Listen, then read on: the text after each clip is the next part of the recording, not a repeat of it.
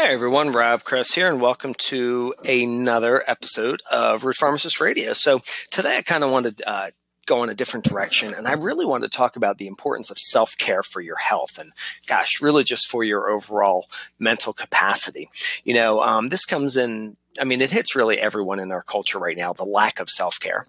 Um, and oftentimes you see it uh, really in, um, you know, you know, oftentimes you could see it the, the female leader of the household because it's the person who's literally taking care of everything and they put everything before themselves. Um, but as any human being, anyone walking around, we've really got to make sure we take care of ourselves.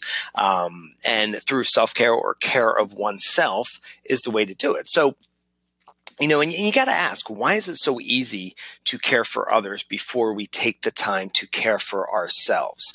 Um, it's kind of a thread that goes through our culture. Uh, I don't know if maybe, you know, we've been conditioned to do this. Um, maybe it's through guilt. Maybe it's just other emotions that we can't even hit or, you know, tag, tag onto. But basically, when you are not taking care of yourself first, uh, a lot of things can happen. You can get sick you can feel out of sorts, maybe never like really feeling like you're in the zone. Uh, you might have a lack of focus. Um, maybe you'll feel irritable. You could feel overwhelmed. Uh, maybe feelings of apathy, even tired, anxiousness. Um, in these cases, in these states, you know, when you're not taking care of yourself that way, it's easier to become a victim of fear. And what is fear, right? Fear is false evidence appearing real. Um, as well as other negative emotions, things like resentment, jealousy, uh, you name it. And, you know, we can then start to be able to almost like make these false stories. You know, we all have them, right? You start thinking about a negative thing about a certain situation, and, you know, the reality is totally opposite different. But when we're not putting ourselves first and we're not really standing in our own power that way, these are the things that can simply happen. So, you know, what do you do? Well, first, we got to understand that it is self first. We have to put ourselves first. Um, whatever you had to do, this should be your driver. This should be your mantra. Um, and this is for everyone out there. And, you know, if you're in a dynamic, in a family, everyone's got to understand that.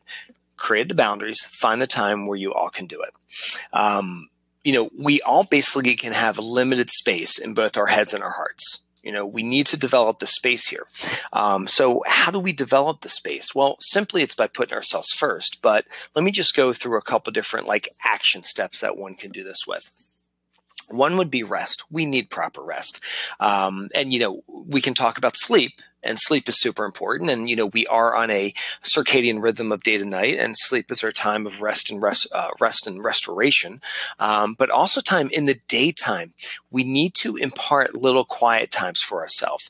Um, even if it's short little, episodes. You know, these are referred to as ultradian rhythms, and we are essentially designed um, to be focused, to work, to go strong, but then to shift gears, right? And have these times of quietness, um, these times of whatever you might be doing, but you, you just need to disconnect from what you are currently doing.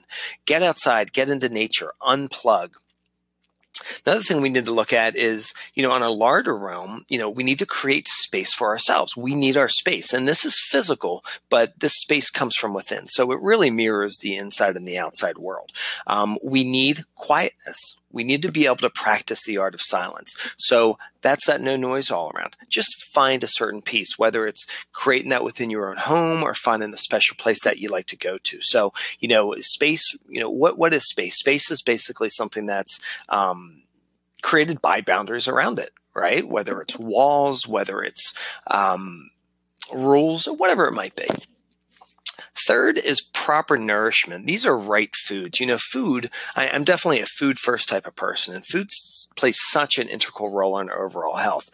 And when we're feeling, when we're not taking care of ourselves, maybe when we're falling into realms of stress or whatever it might be, it might be easier for us to go for those stimulating foods or drinks like coffee, caffeine, and obviously, you know, uh, modest amounts good, um, but maybe the high sugary foods, maybe the high unhealthy fat foods.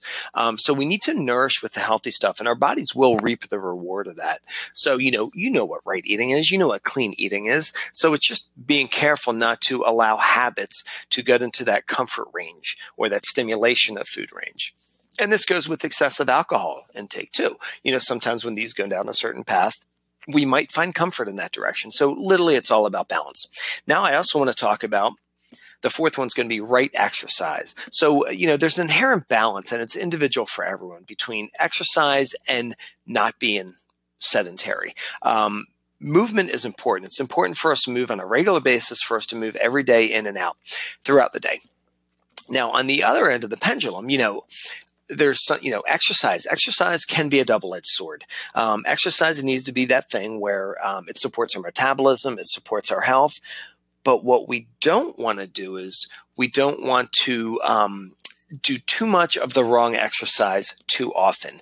And an example with that, say if you know say if stress of life gets you and you're the one that goes to the gym and you just like burn the hell out of that treadmill day in day out um, you know that is going into a chronic state of inflammation basically because your body does need episodes of rest and repair.